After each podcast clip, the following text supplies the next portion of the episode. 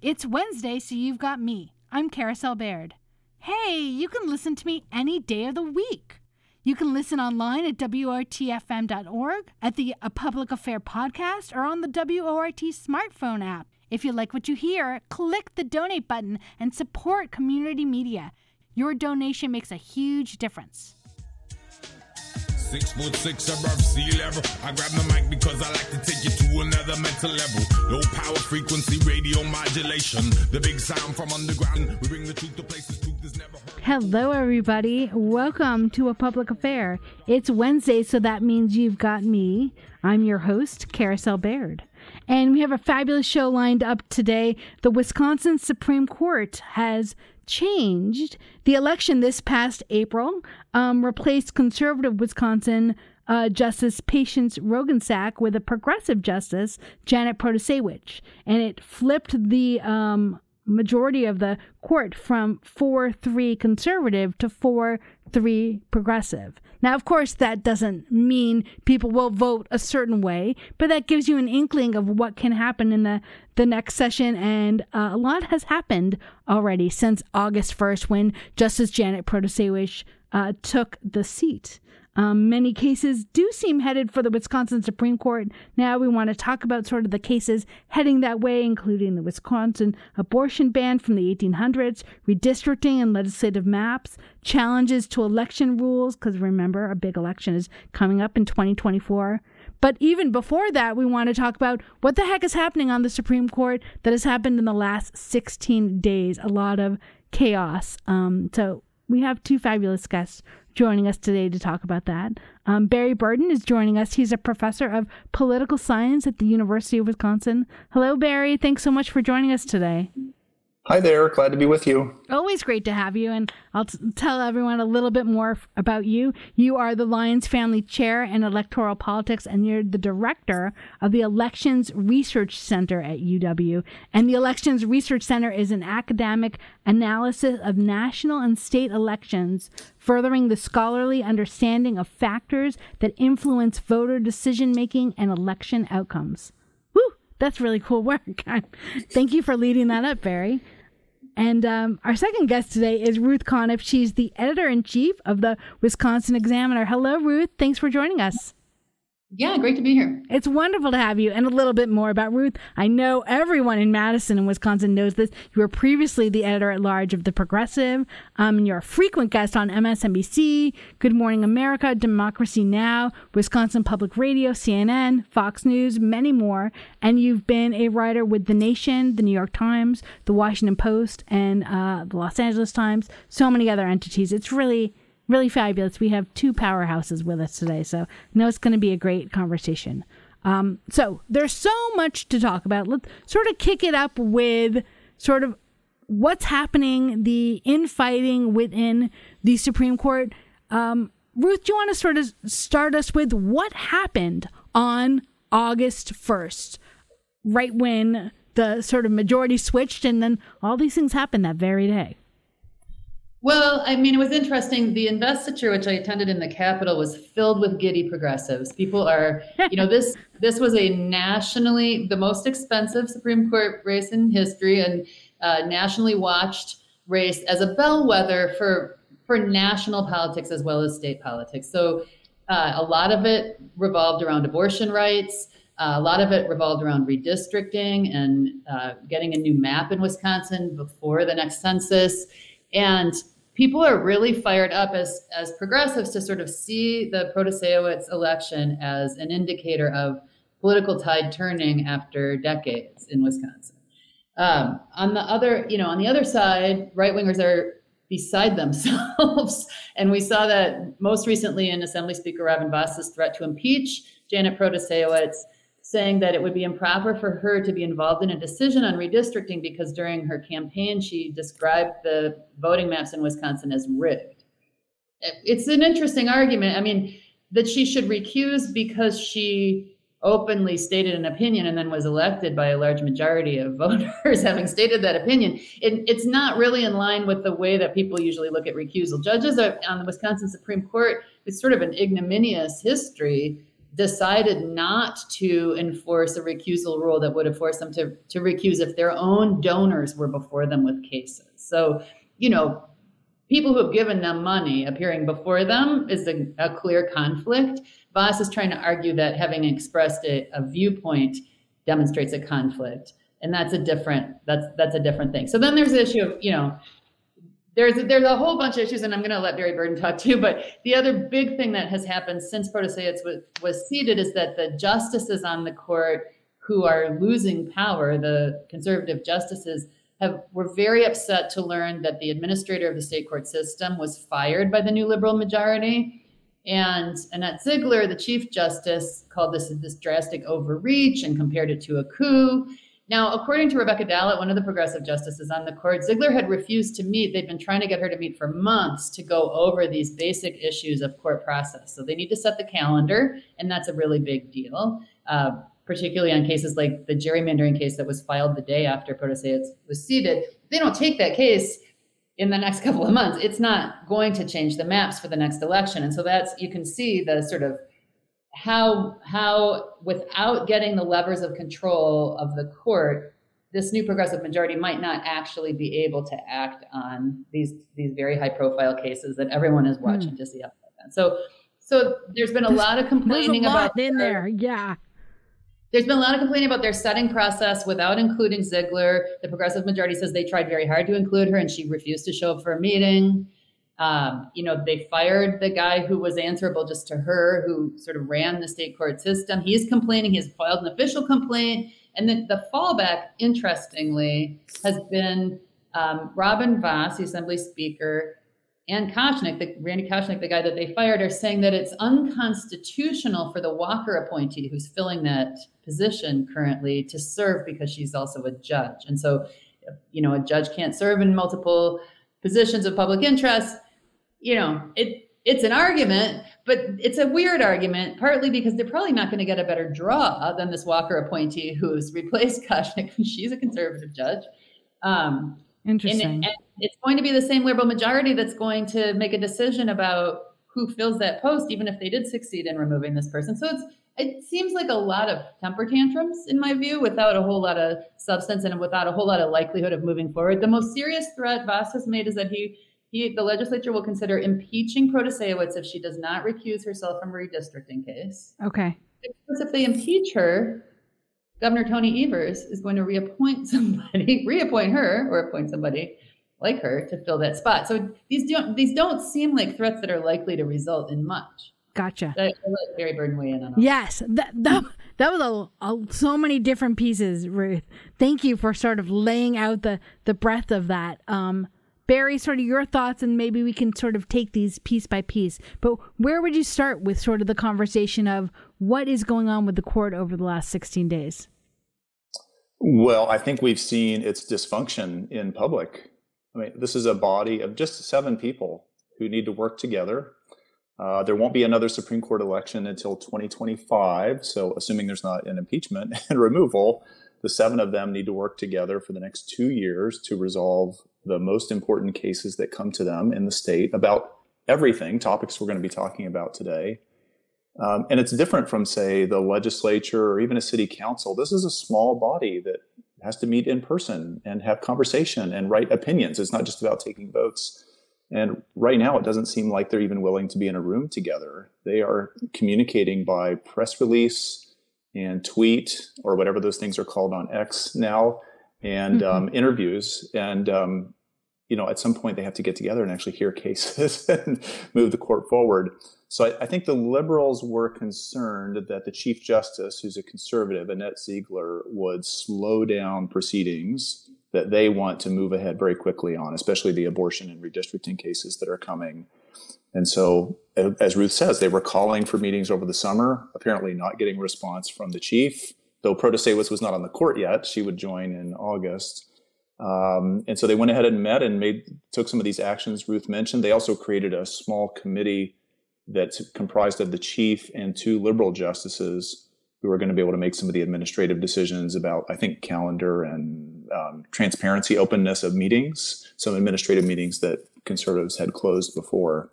Uh, the chief was not happy about that, but doesn't have a lot of remedies, as Ruth says, because you know the justices are there. There's not an election coming. Impeachment is not really going to be a productive route for Republicans who want a different makeup of the court, at least in the longer term. Um, so something has to change if the court is going to function as a body. Does um, Justice Ziegler, Annette Ziegler, who's a member of the conservative, um, a conservative member of the court, um, she is the chief judge. Can you help us sort of understand that process of? In general, when you think of a leader of a elected body, political or judicial, you think of a leader as having like mind of the majority of the members there. But that's not how is a leader of the court selected? Well, that's an interesting history because the conservatives on the court working together with Republicans in Wisconsin changed that process when Shirley Abrahamson who was the great progressive Chief Justice, who was long listed for the US Supreme Court. I mean, I widely understood to be a great legal mind, hated by right wingers in Wisconsin. They wanted her to stop being the chief. At that time, chief was determined by seniority. But they, the, what happened was that the Wisconsin legislature pushed through a constitutional amendment to change the process so that the chief justice is no longer the most senior member of the court. It's, it's the person elected by members okay. of the court. And Ziegler, by the way, was reelected right before this most recent election for a two-year term. So she's got most of her two-year term, second two-year term, in front of her. So she is she was elected by the members by the of the Supreme Court majority right before Protasiewicz won. Gotcha. So she so this so, is the, she there's there's not going to be a change in who's the um, it, chief justice. Well, and here's where I think, you know, take a look at how people are behaving. Like as Barry said, this is dysfunctional, but let's take a look at who's who's where's the dysfunction emanating from, right? The progressive majority, the new progressive majority, has not tried to remove Annette Ziegler. Now, Shirley Abrahamson, when she was chief, the constitutional amendment was passed to say they should elect the chief, not, you know, let that the most senior member be chief. The conservative majority on the court immediately removed her in the middle of her term. They yanked her out of there. And I don't think many people doubt that if Dan Kelly had won and there were a new conservative majority on the court and there were a progressive chief, that person would not be serving in the next term. I mean, that is that is the backdrop to how the conservative majority on the Wisconsin Supreme Court has behaved. In addition to pulling all of their proceedings behind closed doors, eliminating public meetings for business of the court, and saying no to recusal rules that would have said they need to recuse if they have big interests that have given them a whole bunch of money to get them elected bringing cases to the court. They, so there's you know a lot. the, the outrage about sort of an attack on democracy and and the constitution by the new liberal majority i think you have to put that in the context of what has happened with the conservative majority on the court well, which is you know they took things behind closed doors. They ousted shirley abrahamson as soon as they could in the middle of a term. And what the new progressive majority is doing is they tried to get a meeting with the chief to talk about the rules she didn't want anything to do with it, went on the Dan O'Donnell show instead to complain on right wing talk radio, has, you know, been unwilling to engage in this dialogue. And so they are grabbing control of the calendar and they're grabbing control of the administrator of the courts who's now answerable to all the justices, not just to the chief justice. So those, these are procedural changes that really the new majority needs to make if they're going to move business forward. As far as their mm-hmm. future function, the hmm. rules are that the majority is a quorum. So those four justices meet, they can make decisions. So Ziegler can refuse to participate and she can scream and yell. But just as you know, they can impeach Protasiewicz, so they still have Evers appointing her replacement. Their decisions are going to be made with it's or without the conservative minority. Right. So I think right. they're going to participate. I think at the end of the day, they are going to participate. Although I've heard them made threats not to even show up for oral arguments. I don't think that's actually. I mean, I would hope that wouldn't happen. And Barry, I, can you remind us what what is the role that and how important is all of this sort of administratively? Who how important is is it who the administrator is? What what does the administrator do? What does the chief justice do? What role does a calendar play? So before we sort of talk about all these cases, how how important is sort of the administration of the Wisconsin Supreme Court? Yeah, you know, the administrator, I think that's an invisible person to most of the public. They've never heard of this person and don't understand the role they play. Right. They work at the for the at the pleasure of the court and really for the chief justice.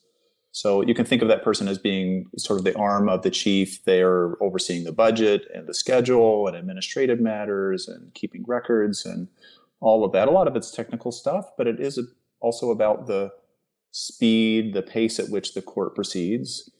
And as I mentioned, I think liberals were concerned that the administrator and the chief were going to hold up on cases that they're very eager to get to. Remember, it's been 15 years since liberals had a majority on the court. And even then, it wasn't a liberal majority the way we think of it today. So it's probably in practice been longer than that. And the court has become the place where basically all of the big policies in Wisconsin are now being made because the governor and the Republican legislature are not able to agree on anything. You know, Tony Tony Evers has set records for the number of vetoes issued by the governor. So just so many cases now working their way to the court and a lot of these, um, during the Evers administration especially, were coming from conservative groups mm-hmm. asking for the court to take a case immediately, jumping over lower level courts. And those groups had a lot of success, whether it was election related cases before and after November 2020, it was stay at home orders and other things related to the pandemic. Uh, they were able to get to the court pretty quickly, and the, the chief and the administrator can help facilitate that by gotcha. setting the schedule.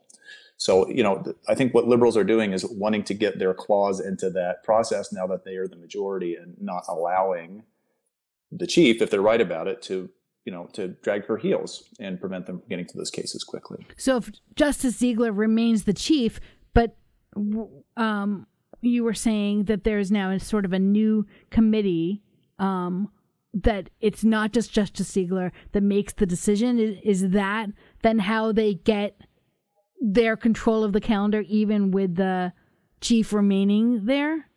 Well, the majority sets that the majority already has those powers. The, the, the new liberal majority didn't suddenly give the majority powers. What the conservatives can't get used to is they're not the majority. So a lot of this stuff well, is not going to be determined by them because it's right. not solely up to the chief. It just isn't. And and it, it's not a brand new concept. The idea of when you lose power, you try to hold on to it as tight as you can. Right? Progressives and and conservatives have done that in the history of America, and we right. I don't know. I actually, I actually don't think so. You don't think, think so? Actually, I mean, the redistricting I I, challenges we have in Wisconsin weren't they also parallel to other states that were? Wasn't there one other state, and I'm forgetting what, that had a huge redistricting there's, issue? There's Democratic gerrymandering in right. New Jersey, and there, yes, but but that's a really like thirty thousand foot view. What's happening on our state supreme court? Is that a court that used to be a highly respected court, one of the most highly respected state courts in the nation, has devolved into this partisan bickering. And this latest round is like just taking it down so, even farther. And that is not normal. So I don't, I, I feel like it's, to say, oh, both sides do it. We don't want to normalize it. No, yes. it's not. It's not. It's highly dysfunctional. It's dysfunctional in a new way. Um, it's the politicization of the courts in a way that, you know, it, it, slowly over time as more and more money and more and more partisan actors came into what used to be sleepy state Supreme Court races. But it's also the the inflammatory language and the just the unprofessionalism of these particular justices is really, I think, within the legal community kind of a shanda. Like this is not, you know, this is not normal behavior. So I mean, we have like some of the people who are the loudest on the court, like Rebecca Bradley, makes a habit of taking ad hominem attacks at her colleagues and anyone who disagrees with her. Compared Evers' stay-at-home order during the pandemic to the internment of Japanese Americans during World War II. And let's not forget, were it not for Justice Brian Hagedorn, a conservative who parted ways with his other conservative justices they were going to let the Trump challenge the 2020 election results go forward in Wisconsin. You know, so these same folks who are talking about democracy yes. and process and rule of law, they were on the Trump team side. Well, the court in the country that did I, that. I, I wasn't trying to normalize what they were doing. I was trying to acknowledge that, right, as someone that's been on the, you know, local elected Dane County board, absolutely a different body, but I've been there with 37 members and sometimes I'm on the, you know the winning side and sometimes I'm clearly not on the winning side. So I, I understand what it's like to be to to feel like power and then to see it go away and to to realize that. But right, I'm not trying to normalize their actions. And I, I guess Barry, final thoughts on this before we start to start breaking down the cases. What is the public perception of the Wisconsin Supreme Court? Are people people besides us, you know, paying attention?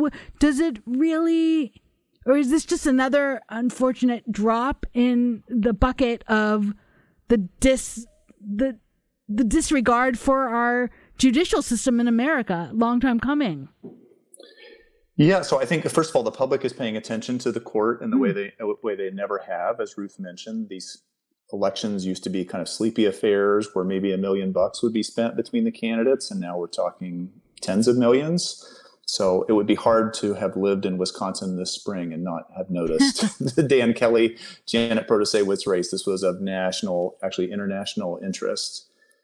Um, but I think it's it's been probably ten or fifteen years that the court has crept its way into public awareness. If you go back to the battles over Act 10 and redistricting and voter ID and all those things were back in 2011, 2012, the recall elections, uh, there were interpersonal disputes, let's just put it that way, on the court, accusations between two justices about a physical altercation where one may have placed that. hands on another. Yes. The kind of name calling and ad hominem stuff that Ruth mentioned began to show up then, and I think has just accelerated.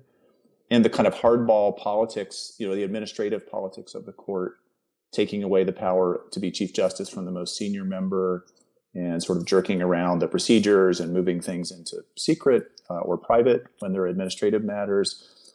All of that, I think, has gotten the public's attention. And then just the important cases that they weighed in on. You know, again, stay at home orders, 2020 election, uh, school choice, uh, gun rights, you know, you name it. Um, and I think a lot of the bad behavior in the state legislature yeah. has sort of infected the court. You know, the unwillingness to talk across party lines and the fact that the justices actually are out campaigning for and against one another at campaign season and actively aligned with political parties, in some cases running their campaigns out of party offices, that stuff is new and has huh. definitely gotten the public's interest. It has not made the court better liked, though. I'll say it, it has made it be seen in a more partisan fashion. So Democrats today are pretty happy with the new direction of the court. Republicans are incensed.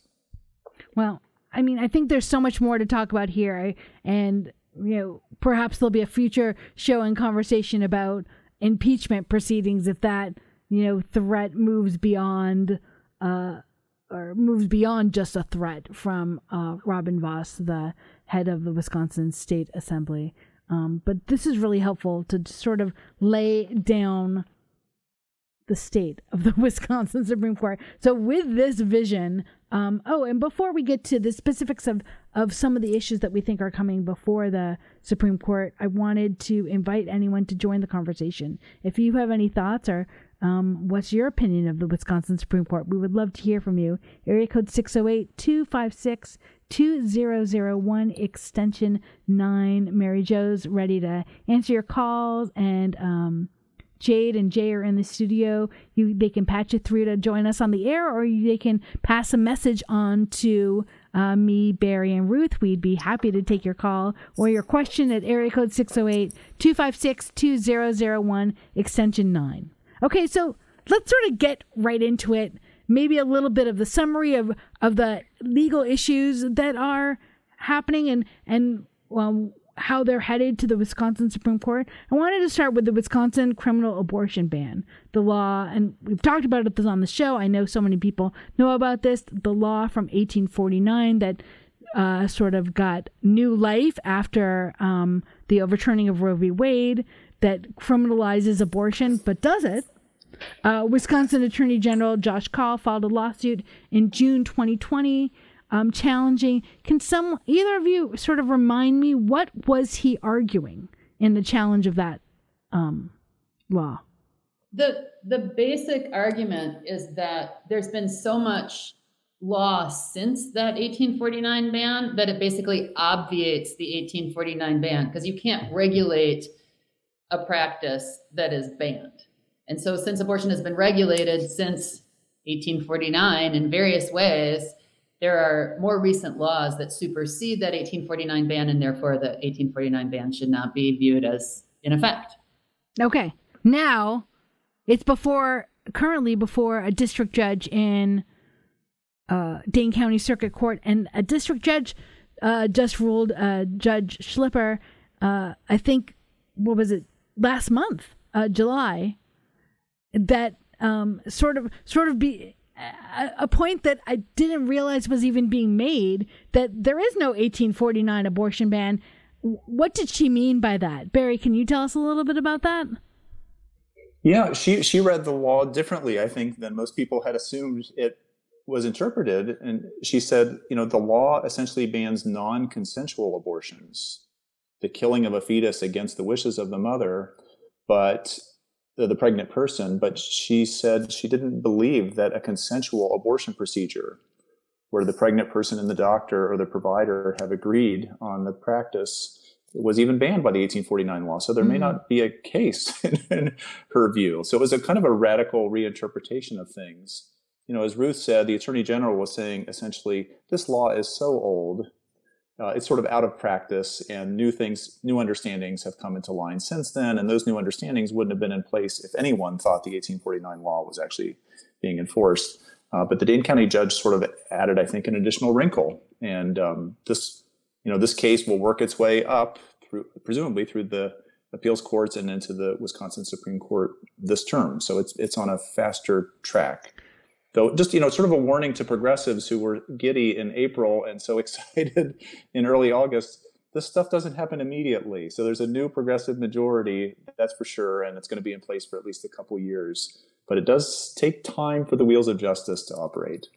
Well, remind us of that, Barry. So, what is the process, especially because you made reference to sort of under um, in in the last few years, uh, some uh, filings that would jump straight to the Wisconsin Supreme Court. Is, that, is there official process for that, or that's sort of where the administrator comes in? And how do we know the timeline for cases?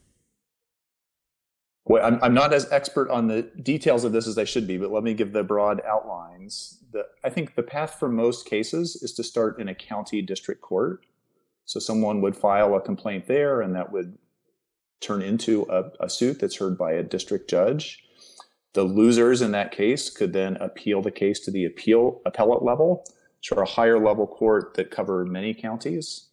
And then the losers at that level could appeal and take their case to the state supreme court. So it's very much like the federal system where we have trial courts circuit appeals courts and in the us supreme court. We have three levels in wisconsin as well. So that's what's happening with the abortion case. It starts okay. in dane county court. It's working its way up. But it's also possible for um, a litigant to bring a case and ask for the supreme court to take an original action essentially to grab the case and pull it right to the supreme court and i think there usually needs to be an argument for why that has to happen. Okay. So it, it may be that there's a special constitutional issue that's being raised that a district court really wouldn't have authority to resolve, or there's a timeliness issue. And with the election issues, say in November 2020, there was a timeliness that those things needed to be resolved by the time the electors met in December at the state capitol, say, or certainly by the time the electoral college votes were counted in Washington.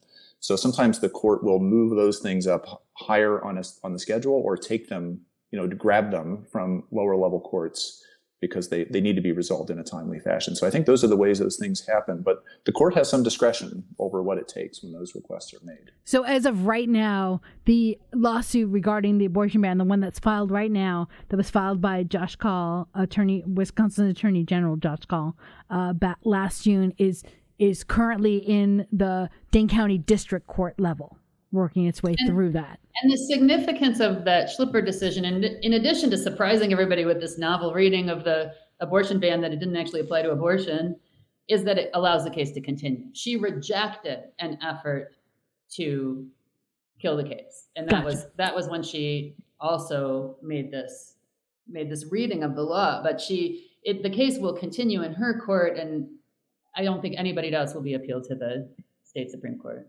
And Ruth, what is sort of your your take of this case and and what the Wisconsin Supreme Court would think of it when it comes before it? I know that Justice Protasiewicz described herself as someone that is pro-choice, although she didn't. I don't recall her saying specifics about the uh, 1849 law, but maybe you can correct me if I'm incorrect on that. But what do we think's sort of going to happen? I think the liberal majority on the court's going to overturn the 1849 ban. I mean, I think that's why Wisconsinites came out and voted, you know, by 11 points for Protasiewicz over Kelly. I think that was on the ballot. And um, I yeah. don't think anybody has any doubt about where the majority stands on it. We had a, we had a show. I'll remind everyone if you want to listen to the fun archives. We had a show right after the April election that was about abortion being on the ballot and how abortion was on the ballot throughout the country in this race and on other races where it wasn't the topic, but it was the underlying issue that motivated many, many voters, if not all voters.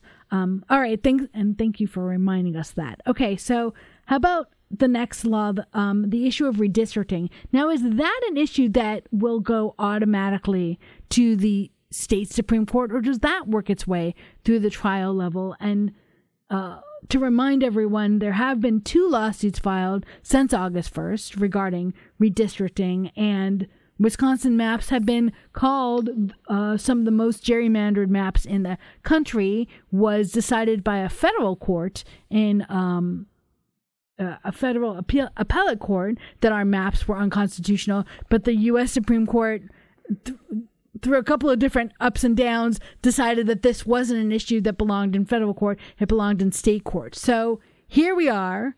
What do we think will happen here, and um, maybe remind us even the recent state court decisions on redistricting before Janet Protasiewicz took over. Barry, do you want to start us on this one? Yeah, boy, we could do a show on this pretty easily. Um, just a, a, quick reminder on the backdrop here. For decades, redistricting in Wisconsin was hit stalemate because there was divided government, a, go- a governor of one party, legislature of the other, and it almost always got kicked into federal court, and the courts imposed some kind of solution on the districts or forced the parties to come together. Uh, that changed in 2011, so that was the round after the 2010 census because Wisconsin had unified government for the first time in half a century during the redistricting cycle. Scott Walker, as Republican with Republicans in the legislature, they passed through a, a, pretty effective set of maps to help the GOP that survived scrutiny in the Wisconsin Supreme Court and in a case about the assembly districts that went all the way to the U.S. Supreme Court uh, just before the pandemic. So those districts withstood a lot of legal challenge. Uh, Fast forward to 2020, the next census is done. The new districts need to be drawn in 2021. We now have divided government. Uh, as Ruth said, uh, or you did, Carousel, through some legal machinations, the case got routed, or the decision got routed from federal courts to state Supreme Court by conservative activists who were eager to have it decided there. And the justices on the court essentially said, we would like to adopt districts that look as much like the existing districts as possible, what's called a least change scenario. We don't want, we're not political actors, they said. We don't want to get involved in that process. That's a political process. Th- those districts have already survived legal challenges at the federal and state level, so we know they're good. Let's just update the districts as little as possible to account for population changes or other things and not really get into the business of redrawing the map wholesale. Uh, that went through a couple iterations, but eventually the districts that got adopted, which actually came from Tony Evers in large part, look a lot like the existing districts. So it essentially locked in another decade's worth of U.S. House districts, state Senate districts, and assembly districts that look a lot like the previous ones and are really advantageous to Republicans. So, you know, groups gotcha. on the progressive side of things have been really eager to get at those districts. And now with the new court, they're able to do that. And so there were these two cases filed right away within the first week or two of the new liberal majority asking for the court to take this case immediately. It does have a timeliness to it because the new districts, if they were going to be used for next year's congressional and state legislative elections, would need to be in place by early 2024 because primaries happen in August. Yes. Candidates would need to file in the spring. Candidates are making decisions actually probably now and into the fall about Absolutely. whether to run or not. So they need to know what districts they live in in order to run, and the parties have to know where they can recruit candidates um, and those kinds of things. So you know these progressive groups are asking the court to jump on these cases and act quickly and to take it up as an, an original action rather than wait for it to uh, filter its way up through the layers of the court system. And have we heard from the courts yet then? So Ruth, now now what happens? So these lawsuits have been filed. They're asking the courts to take it on the sort of expedited track because of the time um, time is of the essence to this. I I guess the court could technically say no. We anticipate they would say yes. But what happens? Uh, well, the court's going to meet on September 7th. It'll be interesting to see whether the Chief Justice shows up for that meeting. But this is exactly why what we were talking about before on process is so important because the liberal majority yes. is going to have to make these kinds of decisions, not just accepting the case, which they can clearly do as a majority, but but scheduling it and getting it rolling in time to for new maps to be in place and be effective in the next election. And I think everybody expects that that is what is going to happen. And there's going to be a lot of drama about it because a lot of power is at stake. I mean, the Wisconsin maps disproportionately favor Republicans to such a degree that in election after election, as Democrats win in statewide races, yes. they manage to hang on to overwhelming majorities in the state legislature. Yes. So a supermajority in the state senate and close to that in the assembly. So new maps. What's interesting is so new maps could come about in various ways. The state supreme court could actually draw the maps. They could go back to previous maps and choose those. Hmm. They could go back to, as Barry ah, said, the, the least change maps that Evers drew. Although that least change doctrine, like just to appreciate, and I mean, you presented it in such a fair and neutral way. It's wonderful. You know, the least change doctrine was imposed after the Republicans going into the back room at a local law firm and secret process drew maps that just hugely favor them. Drew districts that are not contiguous, which is an issue in this lawsuit. You know, you, you, we actually did a TikTok here at the Wisconsin Examiner on um, Jimmy Anderson's district, where two of our reporters went out and drove across all the non-contiguous part in a different district to get to the other side of Jimmy Anderson's district, which is you know a bunch of little bumps that are unconnected. So they they drew this crazy gerrymandered set of maps so that they would be in power and they would not face a challenge either from a Democrat or even from right. a moderate right. Republican. They're only answerable to their base. So that's but, a lot that's at stake. But Ruth, I mean, I think that goes back to your point of okay, everyone's saying, hey, let's be fair. Hey, let, let's come up with a reasoned approach. Well, it's interesting that you're saying this now because you've already sort of put your thumb on the scale. Um, and so right. being calm right. so and reasonable, change. correct. Let's take the map that is overwhelmingly disproportionately Republican and make sure that we always, always have it and we never go correct. back to a correct. that's more balanced. In a 50-50 state, we are a 50-50 state. Right. So I right. think the interesting thing is when you looked at what Evers did with the People's Maps Commission and they did all this study of communities of interest and what would a fair map really look look like, they came up with a map that's slightly Republican. And at the end of the day, it may be because of the way that, you know, voters are crammed into cities if they're Democratic voters in Wisconsin and spread widely over large geographic areas in rural parts of the state if they're Republicans. All of this fighting will yield maps where the Republicans still have a majority, but not not but not to the level insurmountable dominance and also have districts where they have to listen to a variety of voters with a variety of different points of view. So they're pulled more to the middle and they're not always just worried about a primary challenge and talking to the the election deniers and the people that yes. they don't actually agree with, but they have to pretend that they do or they have to satisfy because there's no challenge on the other side. So I, I actually think it's, you know, we don't know on process if the court will draw maps, if they'll hire experts to draw maps, if they'll go back to older maps. You know, there are a lot of options before them as they look at this challenge. And, you know, we don't know yet what that's going to look like. But I appreciate you reminding us that, right, redrawing of the maps, it means so much. And we've had so many conversations over the years about the lack of civility in politics. Not that politics was always the super friendliest job in the world, but just the denigration of civility that has gone beyond and beyond, um, that didn't exist, you know, a decade or two ago. And the idea of making communities that are not so extreme one party or the other on any level. It it brings a requirement of you got to talk to each other, you got to listen to each other. I mean, these are not to overstate it, but these are things that can go towards healing a community, changing the way we have our maps drawn. Uh, Barry, seems like you want to chime in here or no? Well, I, I have a little different thought about that. Ooh, you know, okay. You you can get extremist politicians and incompetent people in office even in a competitive area. Oh yes, you can. Yes. I mean, Wisconsin Wisconsin's two U.S. senators could not be more different from one another when it comes to their temperaments, their voting records, their priorities. They represent the same constituents. so right. uh, the maps are not going to solve all of our problems in politics. I just want to put that warning there from a political scientist point of view there are some very specific things that fall out from having bad maps, but they're, they're clearly a distortion of the public's preferences right now. The, the best estimates are that Republicans get about 9% more in seats than they should based on the vote totals alone.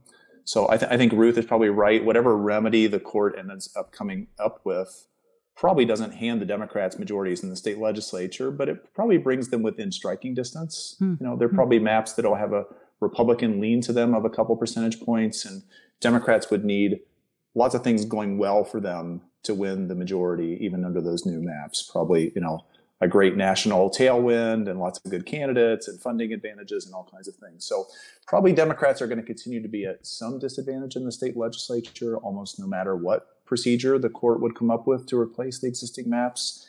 Um, but it, but it becomes closer to sane in, yeah. in, in and rather than wildly imbalanced.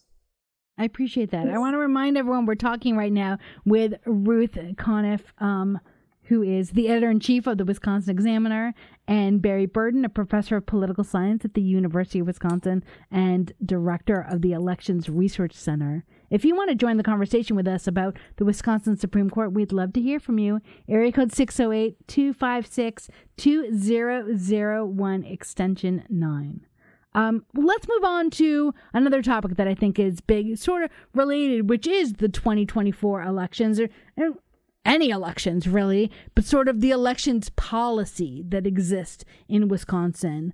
Um, rules as to absentee voting, drop boxes, voter ID, all of those things that regulate, you know, how and who can vote, when you can vote, all of those things. There was a lawsuit j- filed just last month, July 2023, um, regarding the use of drop boxes um, and a, a couple of other things requiring witnesses and absentee ballots. Um, Ruth, can you tell us a little bit about that lawsuit and just sort of the big picture conversation that we think may be coming up about sort of election policies? So, the thing that happened this week was that a Dane County judge denied a request by the Republican le- Republican leaders of the legislature to dismiss a lawsuit about absentee ballot witness signatures. And that lawsuit seeks to eliminate guidance from the Elections Commission on absentee ballot witness signatures. Basically, it used to be that clerks could fill in a, a zip code that ballots wouldn't be invalidated. They could be know, cured. yeah, they could be cured, and that's that's what this lawsuit is about. They want to um, eliminate guidance um, so that it's so that there's not so that ballots aren't invalidated accidentally. Like there aren't there aren't extra legal invalidations of ballots. There's there's a lot of confusing kind of variation in what that guidance is for election officials, and I think there's a concern that it's unclear and that to be on the safe side, a lot of votes are going to get thrown. Out. So that's that's that. The ballot Dropbox issue has been a big issue for disability rights organizations in the state because there are people who relied on somebody else to turn in their ballot, relied on ballot drop boxes. You know, the idea that voter fraud should be our primary concern, as if there were tons and tons of people who are committing themselves to going to the polls multiple times and voting, instead of the actual problem, which is that some people need assistance to vote. And so curtailing that assistance and making it harder for people to vote has been an issue, particularly for, for disabled voters. And, and that's, they have been leading a lot of the legal efforts on the drop boxes um, and on the you know the insistence that the voter him or herself has to put the ballot in the has to turn in their own ballot you know and it has to go straight to the you know to a limited number of places not including anymore in wisconsin drop drop boxes. It's interesting that all i mean all of this comes out of the you know the sort of the big lie that donald trump won the 2020 presidential election and it was stolen from him and the idea that there's rampant election fraud none of which has ever turned out to be true. Um, but the effect of it, although it motivates a lot of Republican voters, is not necessarily to help Republicans win office. It, it, the effect of curtailing people's access to the ballot, and particularly absentee voters' access to the ballot, doesn't really increase Republicans. You know, it hurts Republican voters as well as Democratic voters. So it's not clear that it's a very uh, straight line path. Like unlike gerrymandering, which we were just talking about, where you know the Republicans drew maps that favored them, the voter stuff is is is actually more complicated, and it, and and recent studies don't really show that it helps Republicans particularly much. Interesting, interesting. And Barry, didn't the Wisconsin Supreme Court rule just recently on drop boxes? So help remind me of that, and then remind me what what the process is of the, the sort of the yin and the yang and the you go back and forth. I mean, we're going to get a little whiplash if every every time the Supreme Court changes, then we're going to bring back the rule, the same lawsuits from a year before. Yeah, it was, I think, just over a year ago, the state Supreme Court ruled that drop boxes were not permitted in the state under their interpretation of the law because they're not mentioned in the state statutes anywhere. They're not permitted or banned, they're just not mentioned. And this rule that Ruth mentioned that a voter has to deliver the ballot themselves. So, you know, they they ruled that you know a spouse cannot put their husband or wife's ballot into the mailbox at their own home for them, or walk it into the clerk's office when they deliver their own ballot. There there was some guidance afterwards to try to account to be accessible for voters who have disabilities. Uh, that was the result of an action in federal court. But aside from that, those were those came out together in one ruling from the state supreme court. So I think these new cases that have been filed want to revisit those decisions, obviously, but I think on different terms. It won't okay. be relitigating exactly the old cases, hoping that the justices somehow change their minds or the one new justice flips things. I think it will be under probably different provisions of state law.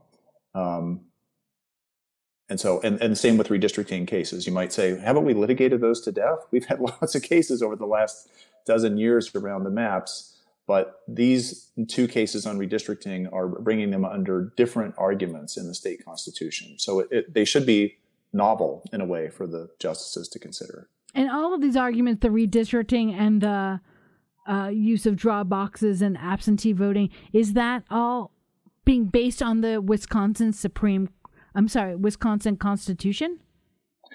Yeah, either the Constitution or state law. Yeah, that's you know that's what happens when you get into state court. What what the federal law has to say really doesn't matter as long as we're not violating the U.S. Constitution or Voting Rights Act or those kinds of things. This is really about provisions of state elections, and the U.S. Constitution does give the states a lot of authority to run elections the way they want, which mm-hmm. is why we get this tremendous variety across the states from 50 you know, different ways. Yeah, differences in everything from voter ID requirements to voter registration laws to early voting and all the rest.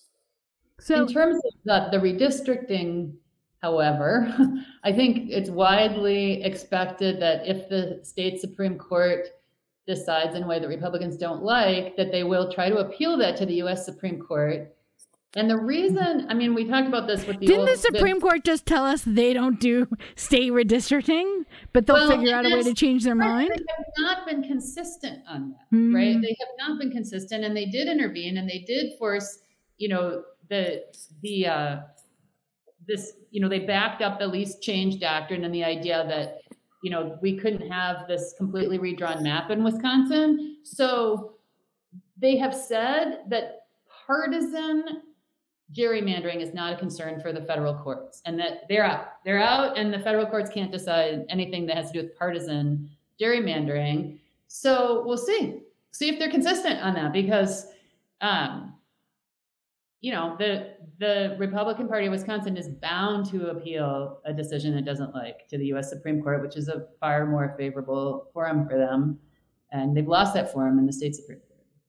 Really fascinating. Well, in our final minutes here, again, it's been so wonderful talking with the both of you. I'm just sort of getting a an understanding of where the Wisconsin Supreme Court is right now in the past 16 days, and a little bit of a preview of what we should all be paying attention to and, and expecting to see as uh, cases move forward. Um, Barry, our final in our final minutes here, what is the next steps? What should people be paying attention to that want to uh, see the most fair and uh, judicious Supreme Court that we can have?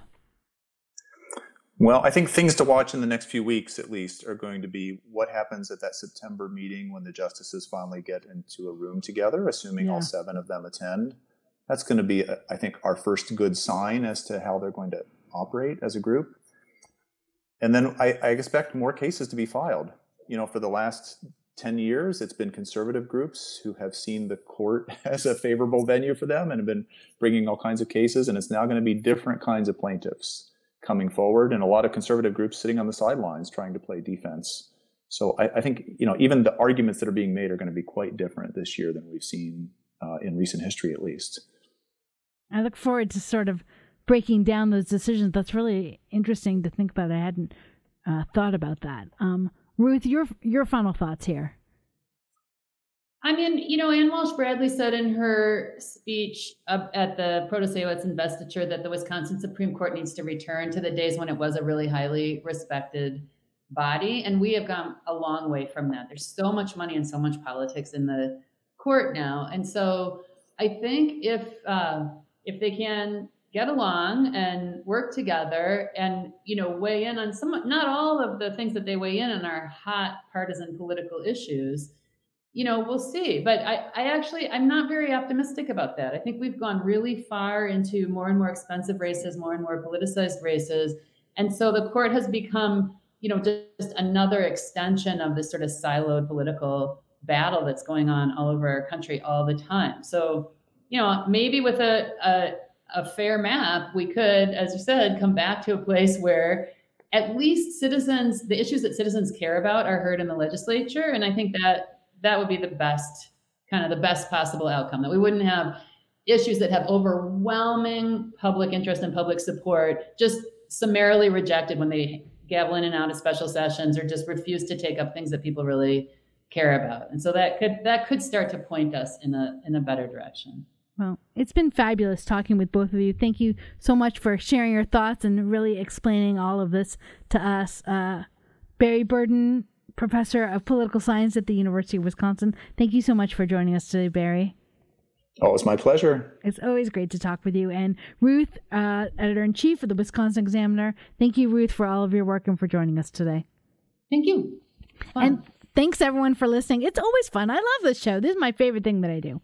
Um, thanks everyone for listening and joining us today. Huge thank you to Mary Jo for staffing the phones, um, Jade for producing, Jay for engineering, Shali, our news director. It's been wonderful talking with everyone. We will be back next week, so we'll see you then.